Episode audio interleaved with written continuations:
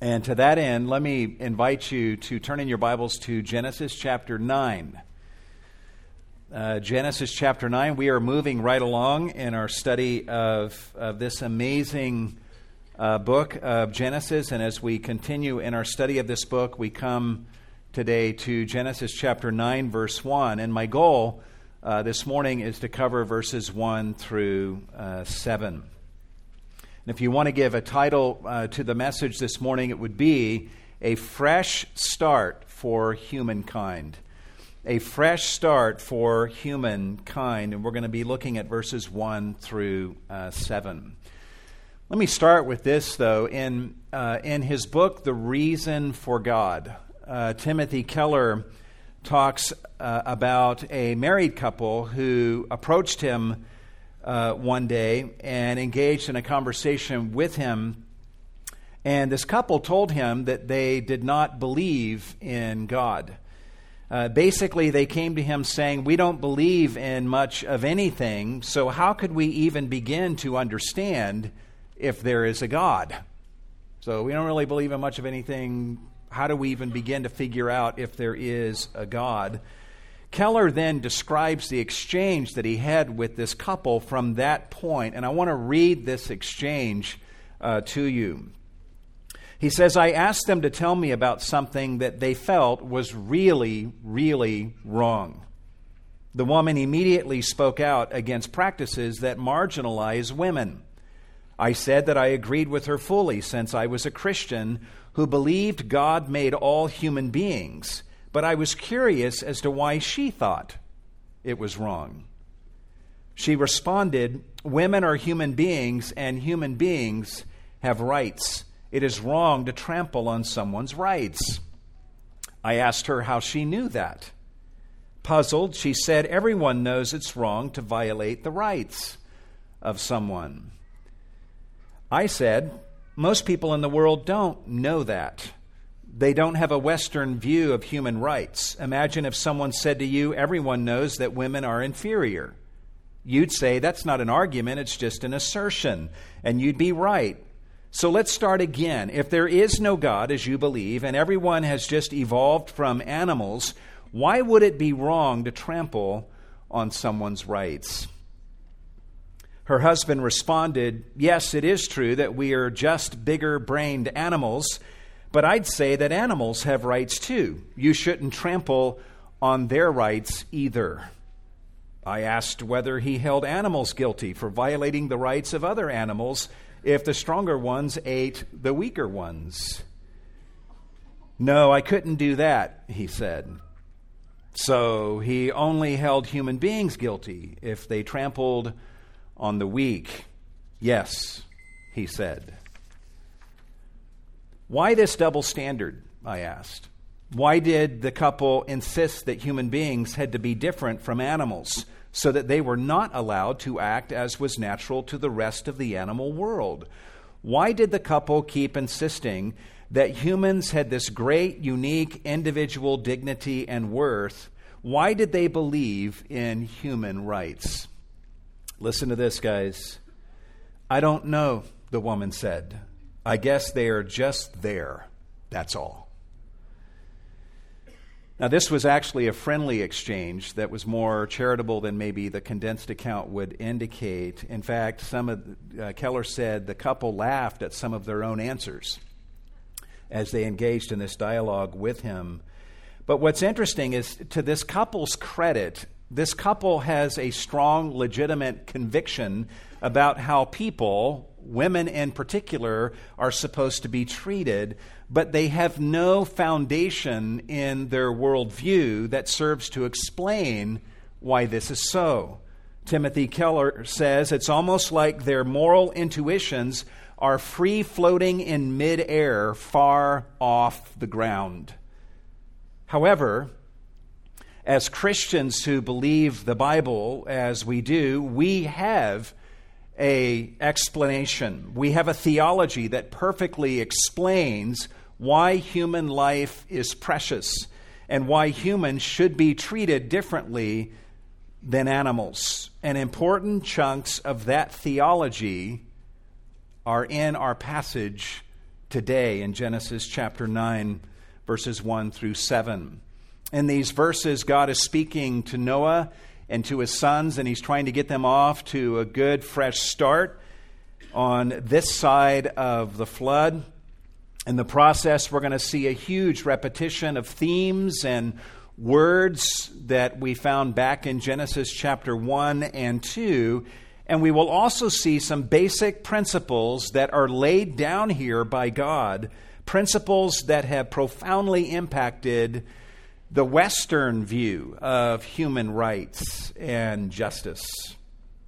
We're all, whether we recognize it or not, living in the good of the influence of this very passage that we're going to look at today. Let me read it to you beginning in verse 1 of Genesis 9 says, And God blessed Noah and his sons and said to them, Be fruitful and multiply and fill the earth.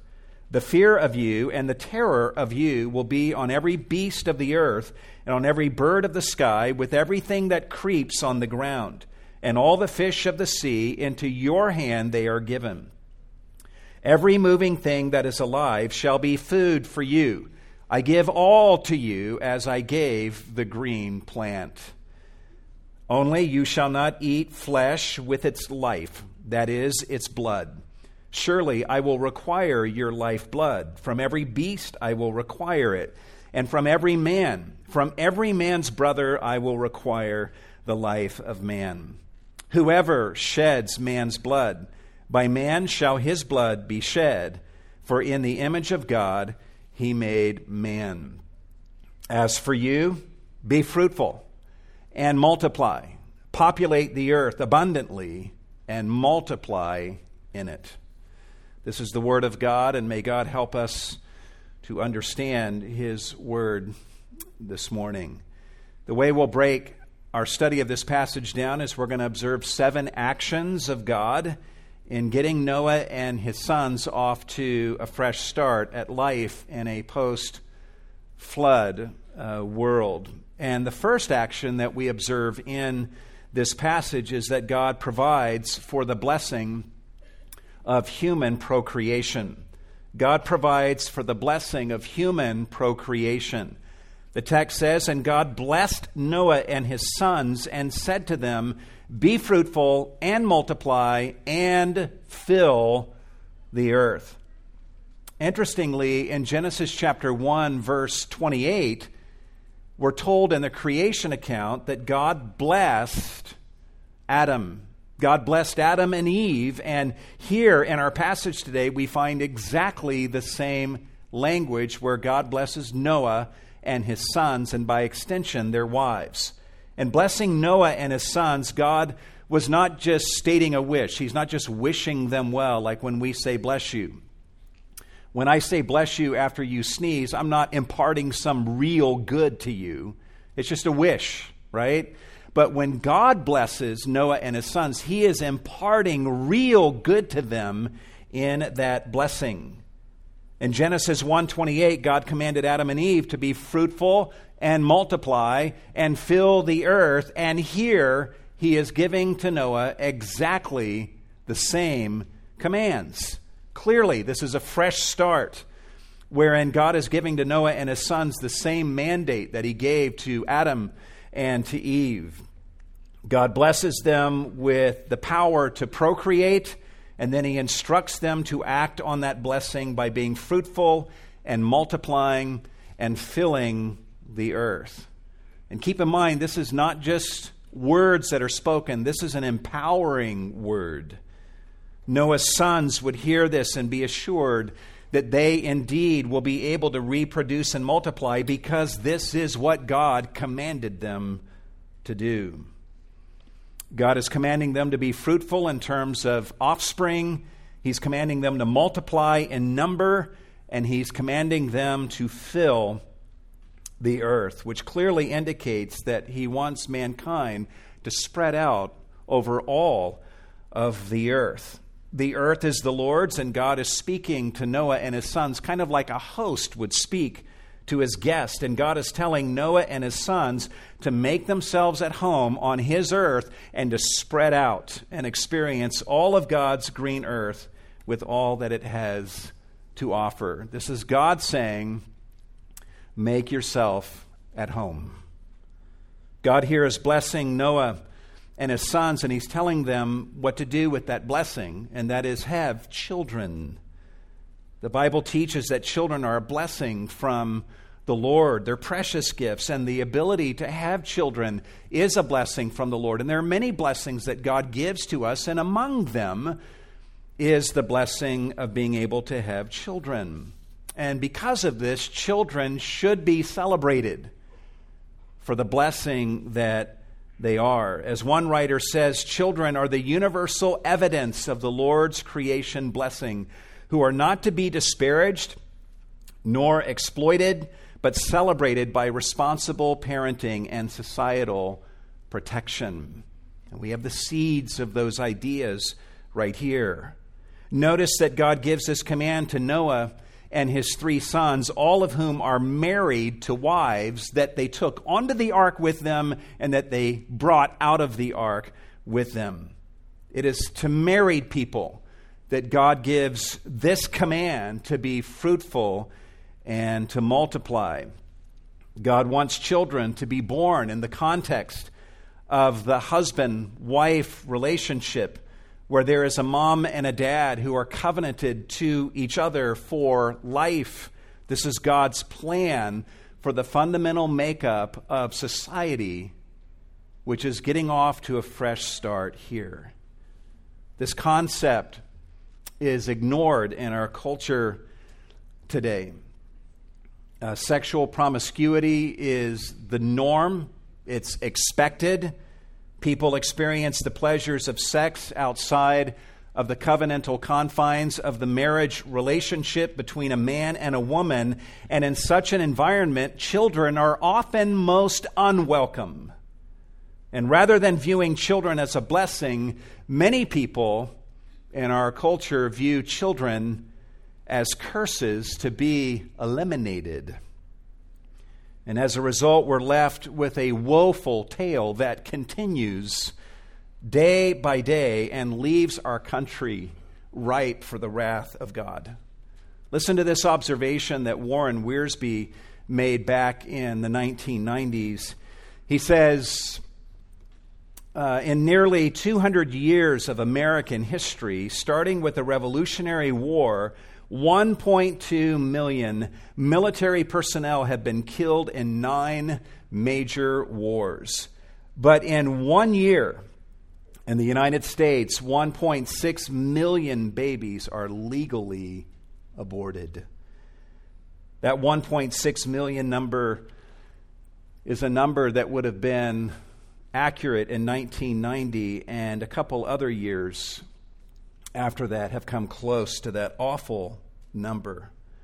Such numbers represent a rejection of God's affirmation of marriage and of sex within the covenantal confines of marriage and of his pronouncement of children as a blessing.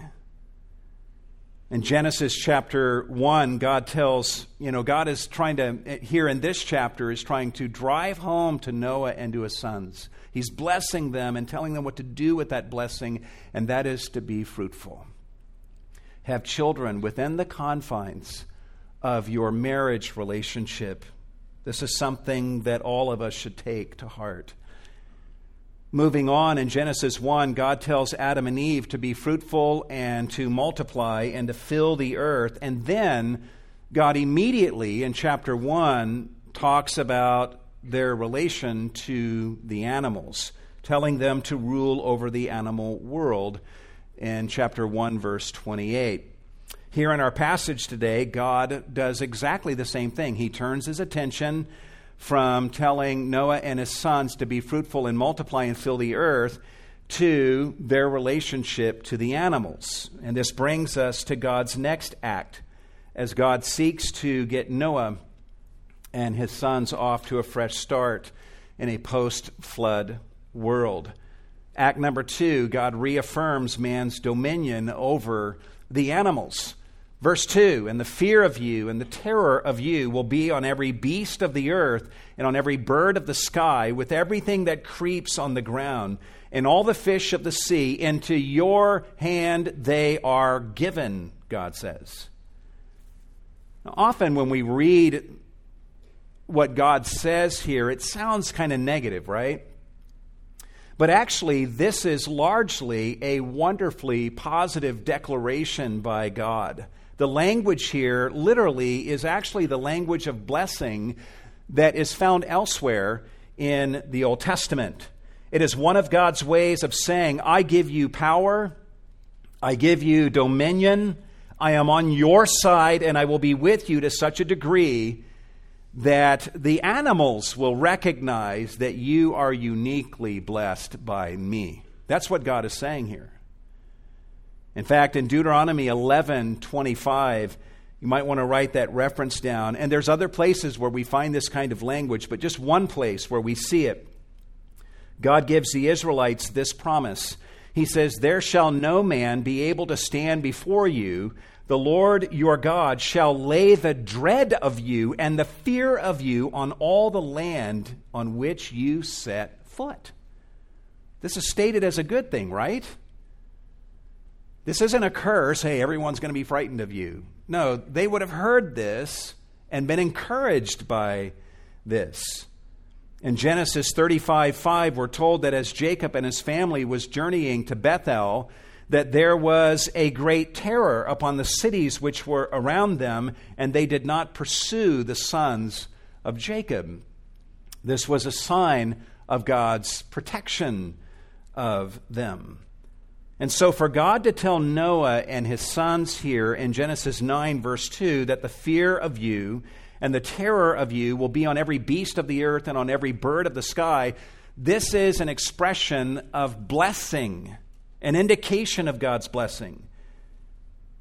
Telling Noah and his sons that man's rule and dominion over the animal creation has not been forfeited as a result of man's sin, but it will continue animals will be afraid of man and respect man and recognize man as the highest of God's earthly creations who have God's mandate to rule over the animal world.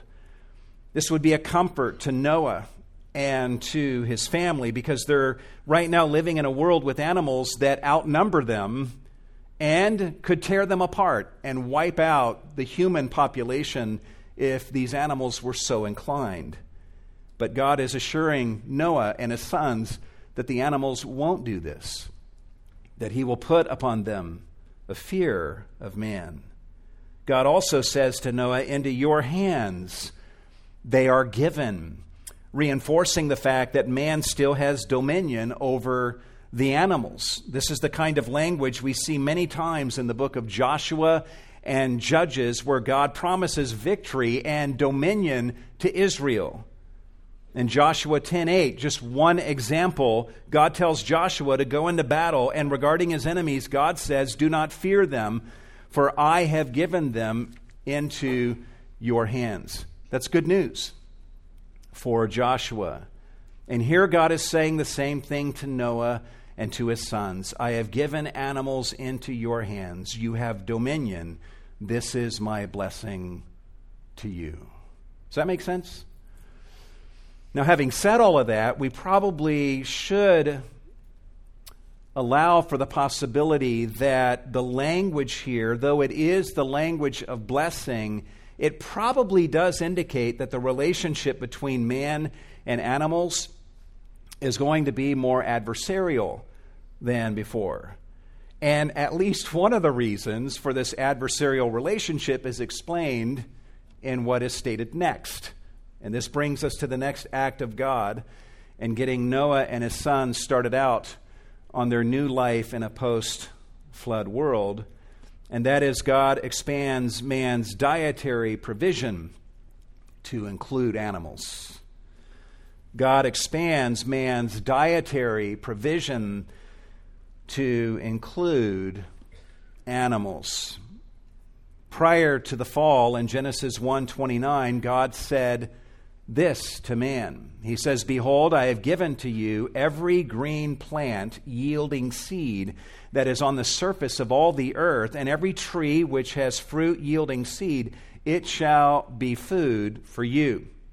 And if we take these words at face value, we would learn or infer from these words that prior to the fall of man, man's diet was a vegetarian diet of fruits and vegetables, right? Just based on the language that we find here. And yet, here in Genesis chapter 9, verse 3, uh, God is saying to Noah and his sons, like in verse 3, he says, Every moving thing that is alive shall be food for you. I give all to you, as I in the past gave the green plant. God here is expanding man's dietary allowance. Man's diet is no longer to be strictly a vegetarian diet. Man is now free to eat any animal that he chooses to eat. And this is presented in the text as a good thing. As one writer says, God enlarged the scope of man's diet in order to show man his varied and manifold mercy. Think about this. After man's sin, God expands man's diet.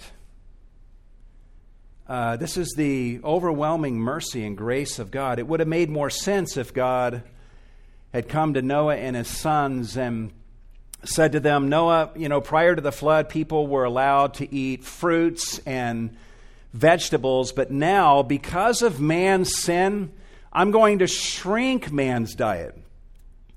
From now on, you will only be able to eat vegetables. No more sweet fruit for you. Now it is only broccoli and spinach and cauliflower, and you have to eat it with ranch dressing, okay? that would have made sense, right? As a result of man's sin, for God to shrink man's diet, but God doesn't do that. Instead, He expands man's dietary allowance.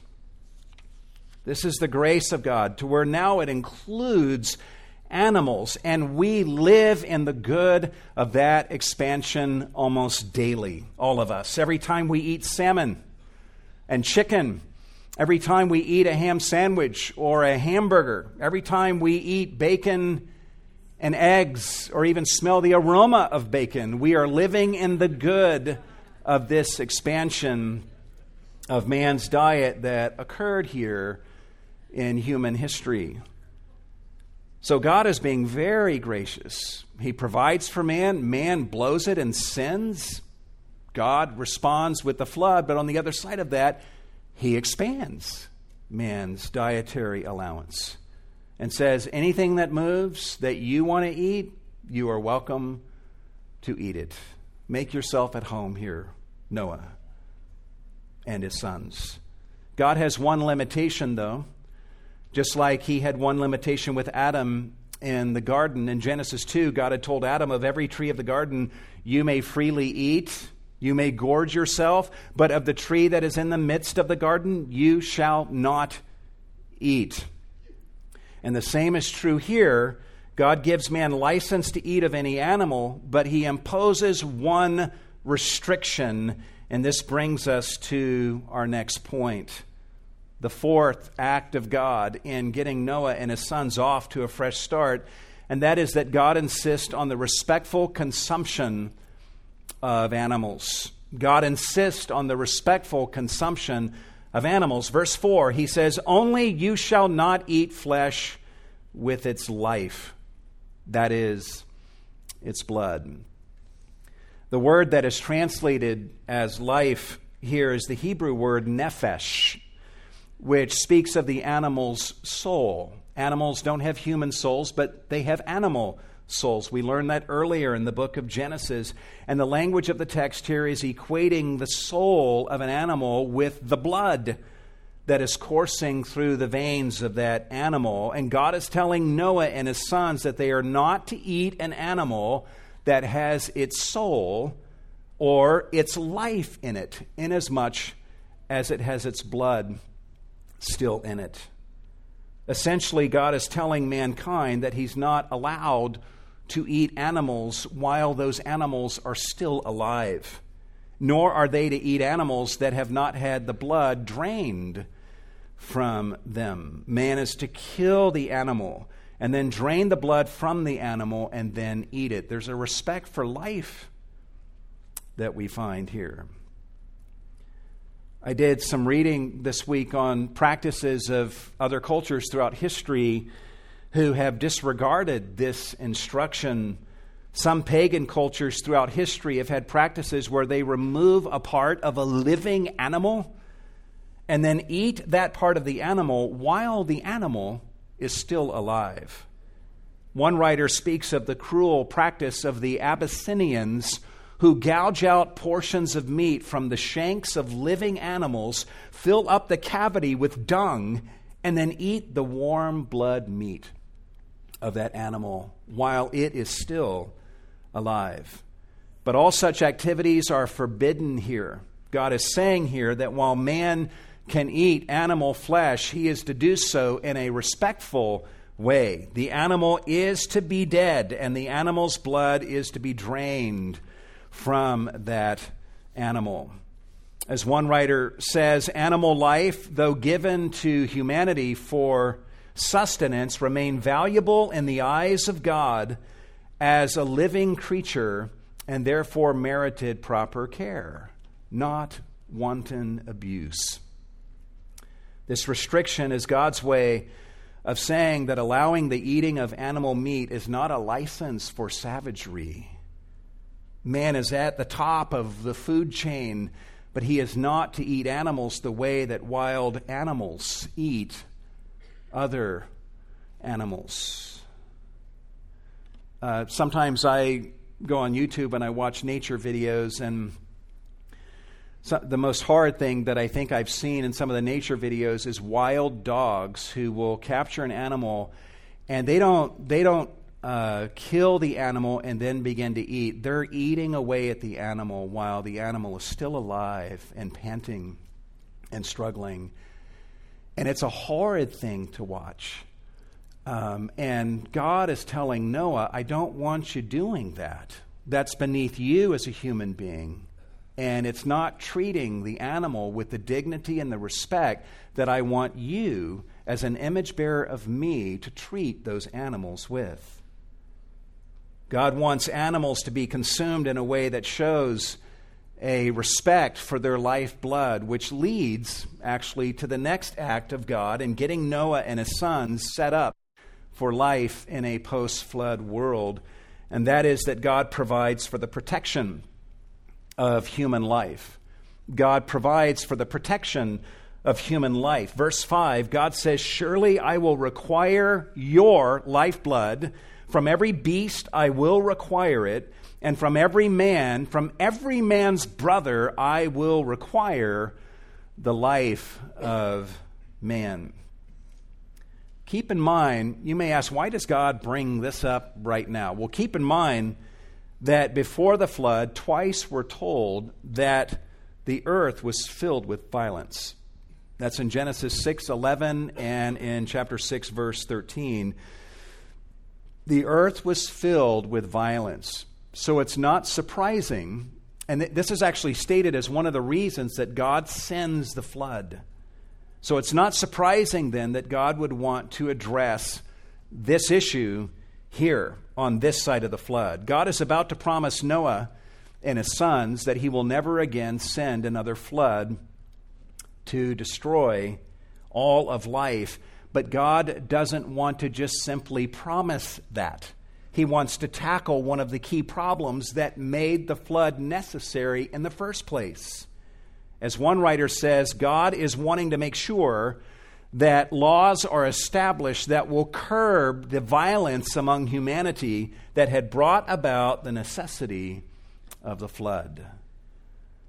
So let's look at the structure of verse 5. Three times we see the word require in the New American Standard Bible. And the word require is a translation of the Hebrew word that simply means to seek. And the idea of the term in a context like this is to seek retributive justice, to seek justice in retribution for something that somebody has done. And so let's go with that translation as we look at this uh, passage. God says, Surely I will seek justice or retributive justice for your life blood. Literally, we can translate lifeblood as soul blood. The presence of the soul in the body is equated with a person having his blood coursing through his body. And the clear idea is that when someone is murdered and their blood is shed, their soul expires from their body. And what God is saying here is this if anyone kills you and sheds your blood and causes your soul to expire from your body, I will seek justice from anyone who takes your life in this way. Whom will God seek this reckoning from? He says, From every beast I will seek retributive justice. God is saying here that even if an animal kills a man or a woman, that animal's life is to be taken. We see this later in the Old Testament law. You can write down the reference, Exodus 21 verse 28, where it is legislated that if an ox gores a man to death, that ox is to be stoned. And by the way, it goes on to say that if the owner of that ox knew that that ox had a habit of goring people and he did nothing about it, and his ox gores a person to death, that ox and the owner of the ox is to be stoned. So God is saying, even if an animal takes the life of a human being, I will require justice even from that animal. He says, From every beast I will seek this justice.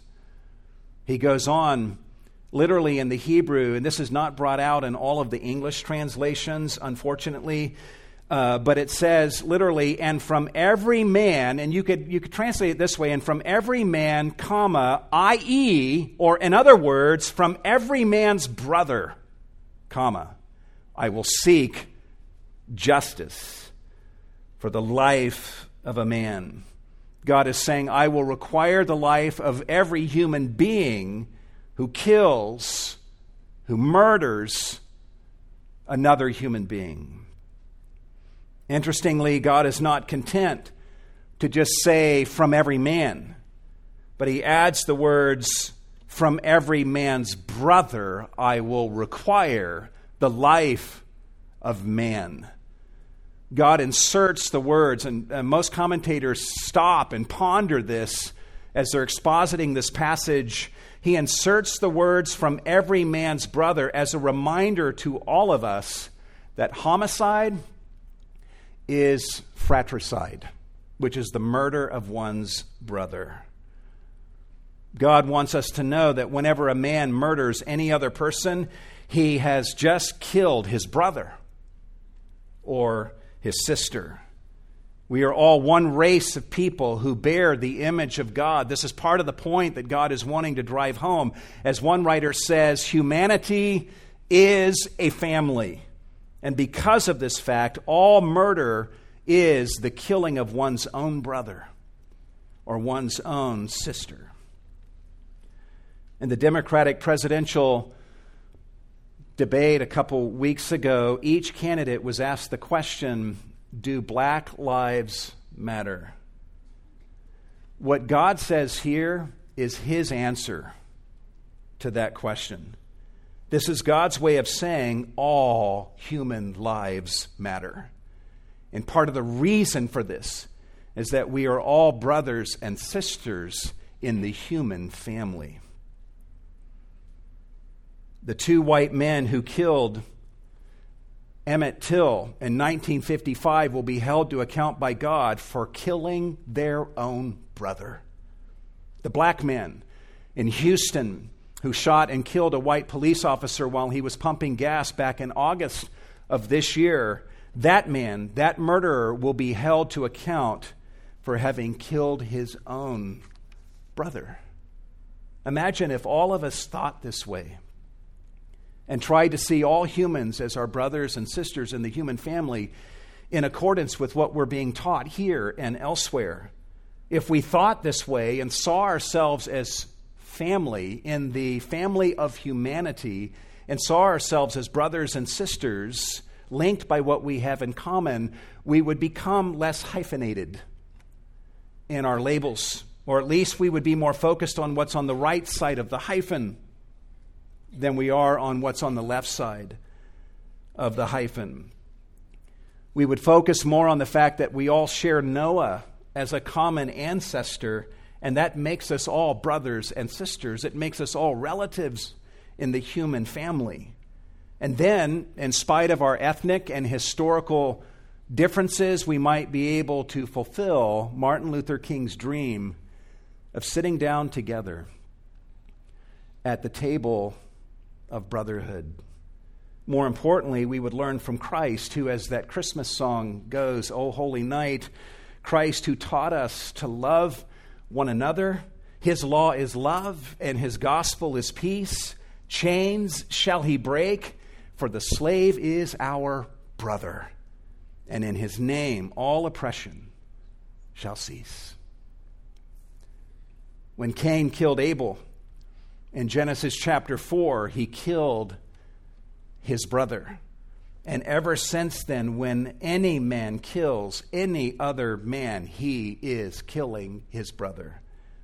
All murder is fratricide and should be viewed with the same horror as if a person just killed his own blood brother. Three times God says in this passage, I will require.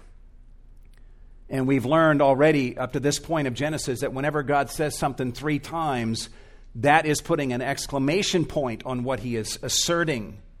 God is saying, as the judge of all the earth, if anyone takes the life of his brother, my justice will demand that I require their life, their own life blood in judgment. I will be their prosecutor, I will be their judge, justice will not sleep until a full reckoning is accomplished. Clearly, in this passage, God is the judge who requires this, but who is the executioner of his vengeance? Observe what the text says in verse 6. He says, Whoever sheds man's blood, by man shall his blood be shed. Notice the words, by man shall his blood be shed. God the judge is saying that if someone sheds human blood, I will require that their blood be shed, and the agents whom I want to carry out this sentence is man himself. God is hereby authorizing man to be the agent of his justice against people who murder. The statement by God imposes on mankind a responsibility to have a system of verifying that a crime of murder has been committed and then to carry out the death penalty on the person who has willfully murdered his fellow man. Essentially, this guideline provides us the underpinnings of human government. In Romans 13, Paul speaks of the governing authorities that are established by God and in verse 4, Paul describes the government as, listen to this, a minister of God to you for good. But if you do what is evil, be afraid, for it does not bear the sword for nothing. For it is a minister of God, an avenger who brings wrath upon the one who practices evil. And we see the beginnings of all that here in our passage today. You say, where did the government get the sword to do this? The sword was handed to the government by God. As Martin Luther says, by these words, here in Genesis 9, temporal government was established and the sword was placed in its hand by God. God says, if someone murders, I want their life to be taken. If someone murders a human being by human beings, I want their life to be taken. Now, why is this so? Why is it that animals are allowed to kill each other and devour each other, but man is not allowed to kill another human being? Why is it that man can kill animals and eat them, but neither man nor animal can kill a human being? What is it that is so unique about mankind that makes it such that he must behave differently than the animals and must be treated differently than the animals? This brings us to the next act of God as he seeks to give Noah and his sons a fresh start in a post flood world, and that is that God affirms the image of God in man. God affirms the image of God in man.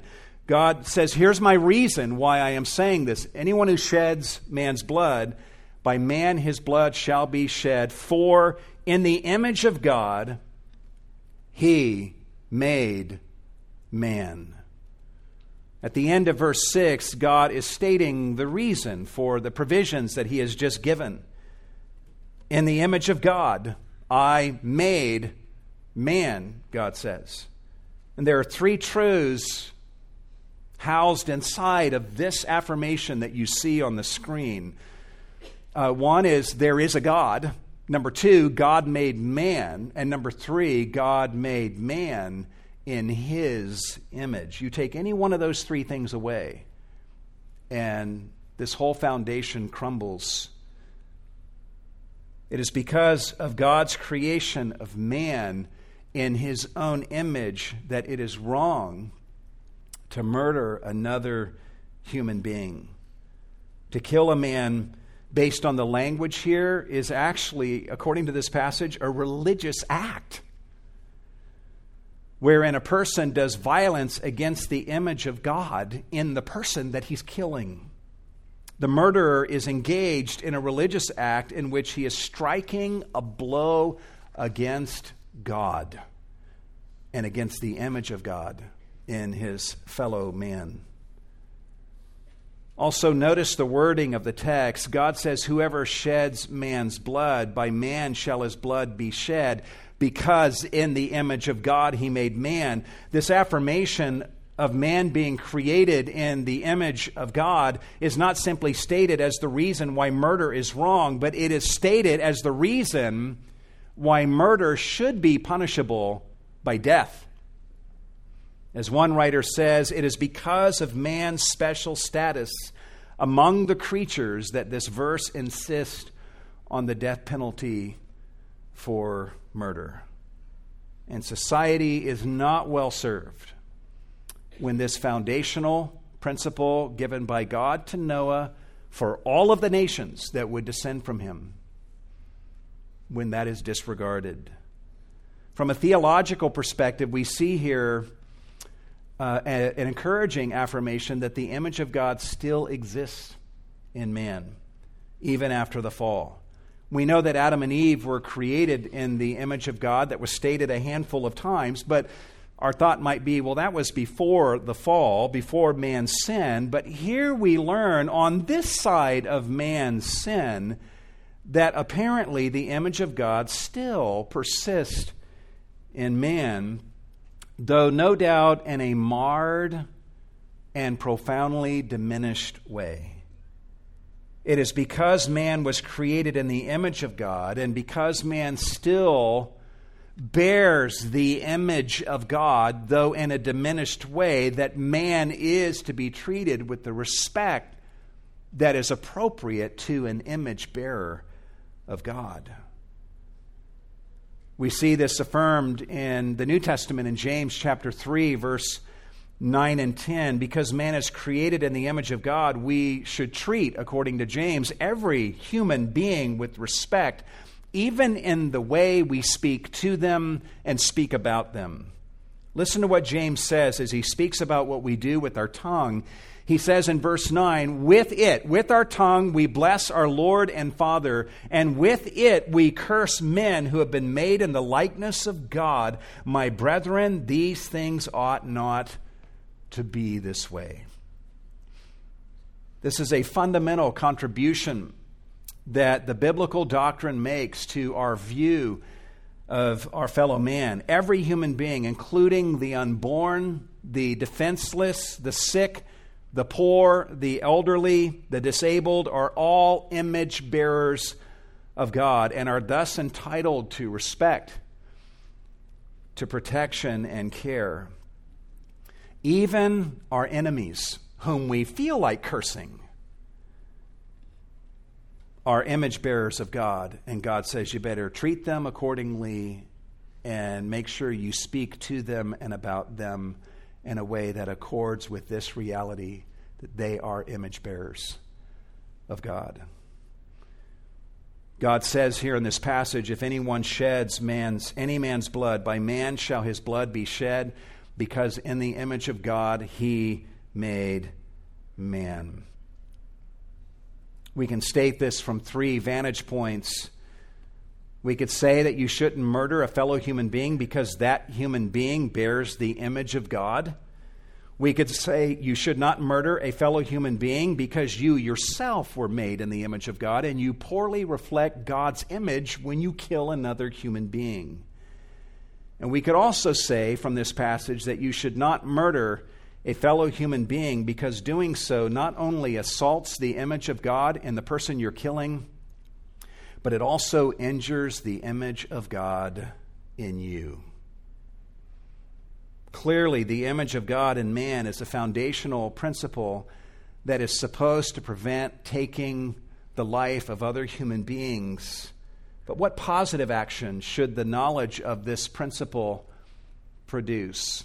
This brings us to the last act of God in getting Noah and his family off to a fresh start in a post flood world, and that is God recommissions mankind to populate the earth. God says, As for you, be fruitful and multiply, populate the earth abundantly, and multiply in it.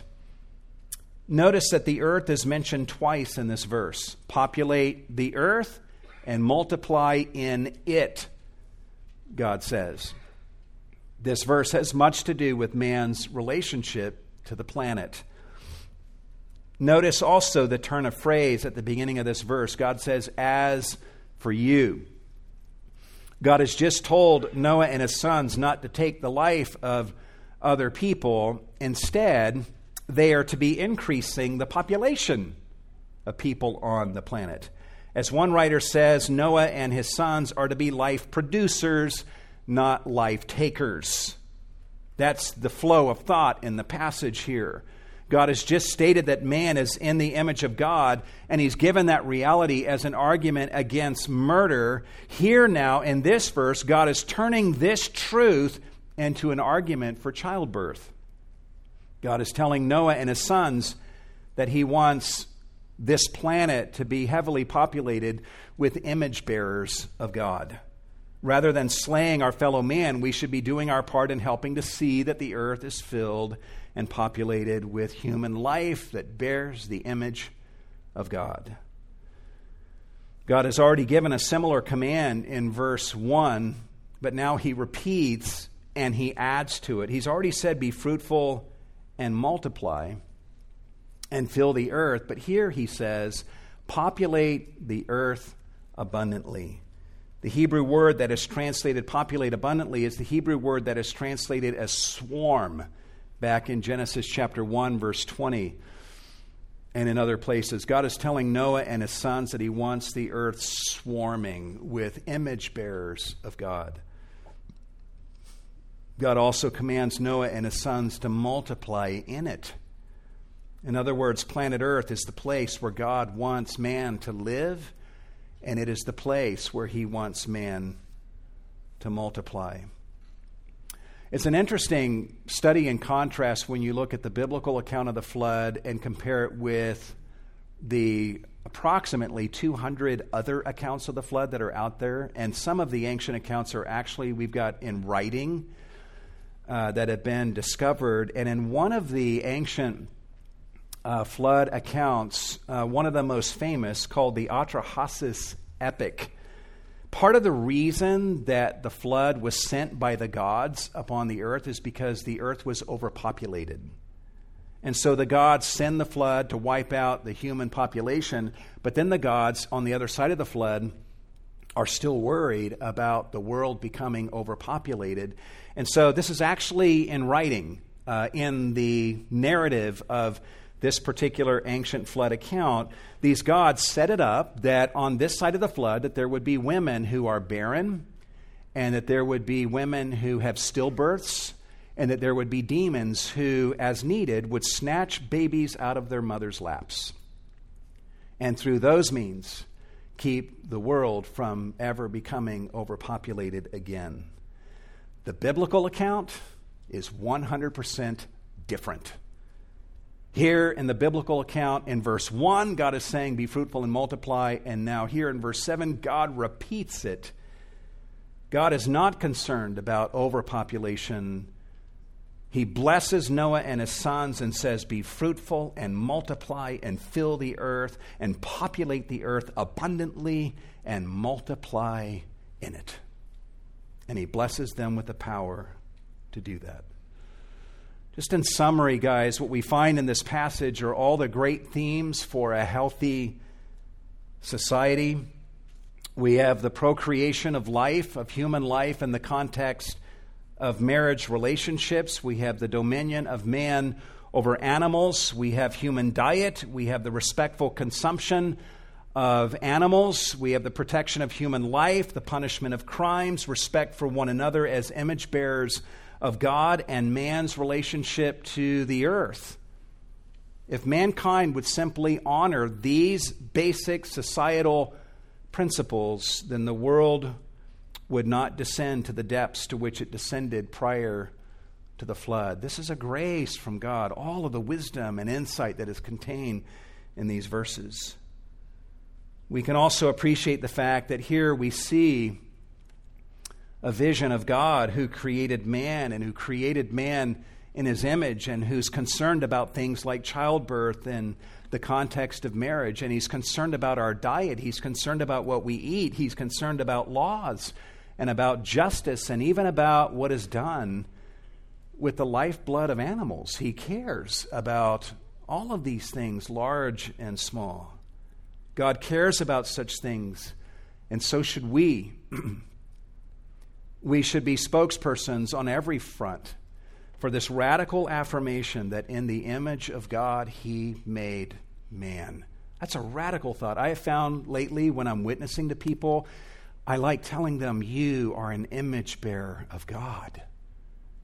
An image bearer of God, created by, by Him.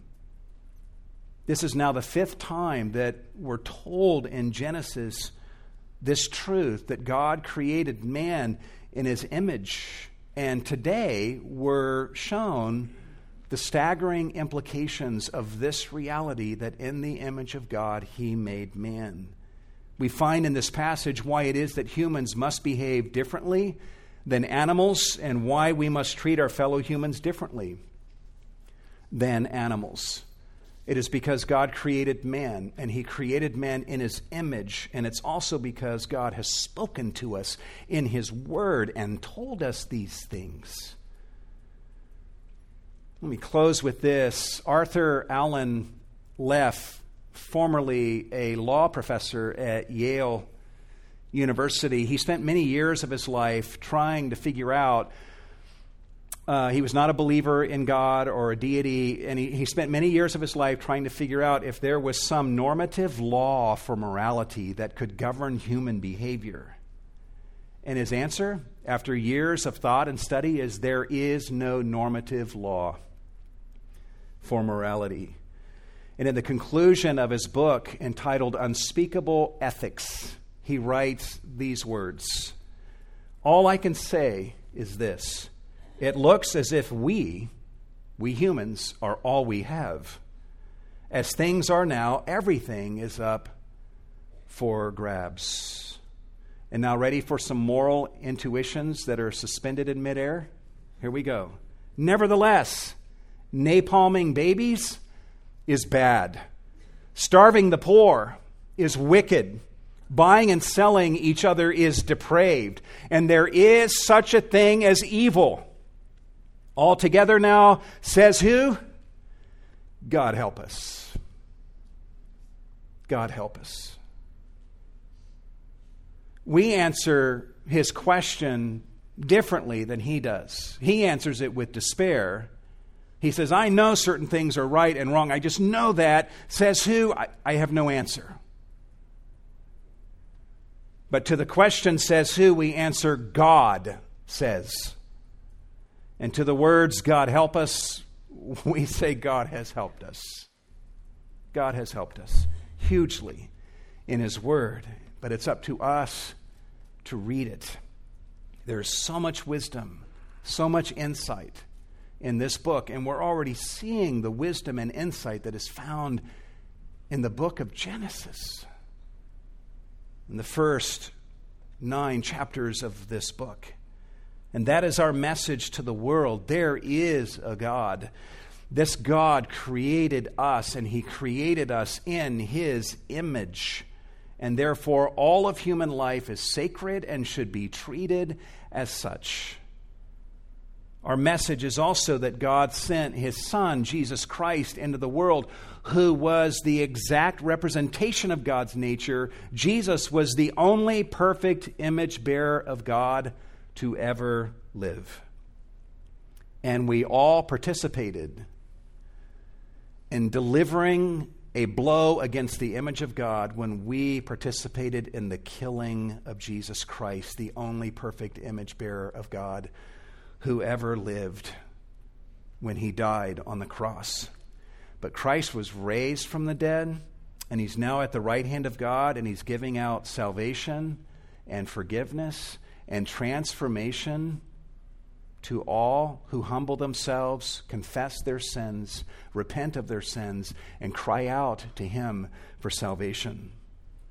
And I say to you this morning that if you are lost in your sins today, my message to you is you are a broken image bearer of God. Believe in Jesus. Call on his name for salvation. Even right now, where you're seated, repent of your sins and God will forgive you of your sins, and He will save you, and He will begin to transform you such that one day you will stand before God as a perfect image bearer of Him, with the image of God fully restored in you. Let's bow our heads together. Lord, we thank you for uh, your word this morning to us. You're a good God to give us wisdom and to give us insight, to give us what we've learned in this passage today. This is not some primitive text as we just open our hearts living in 2015 and we hear the wisdom from thousands of years ago traveling from ages past to us in the present, and it speaks to us with such clarity and says, In the image of God, He made man. That is one of the most profound, the most sophisticated affirmations ever to come from human lips. And it has radical implications for how society operates and how we live our lives each day and it's even tied to our destiny as believers, as you, Lord, in saving us, are making us more and more conformable to the image of your Son, who is the perfect image bearer of God. This is our destiny. And we thank you that we find all of these things, Lord, in seed form in this passage to guide us for how we live our lives and relate to one another. I pray that if there's any here in this room, Lord, that have never surrendered themselves to your love and believed in you, that they would call on your name right now, that they would be born again, regenerated by your Holy Spirit, and that they would respond to you and believe in you and be saved. We thank you for this opportunity that we now have to give of our offerings to you, Lord. Receive these funds, do much with all that is given to you in this offering. In the name of Jesus, we pray. And all God's people said,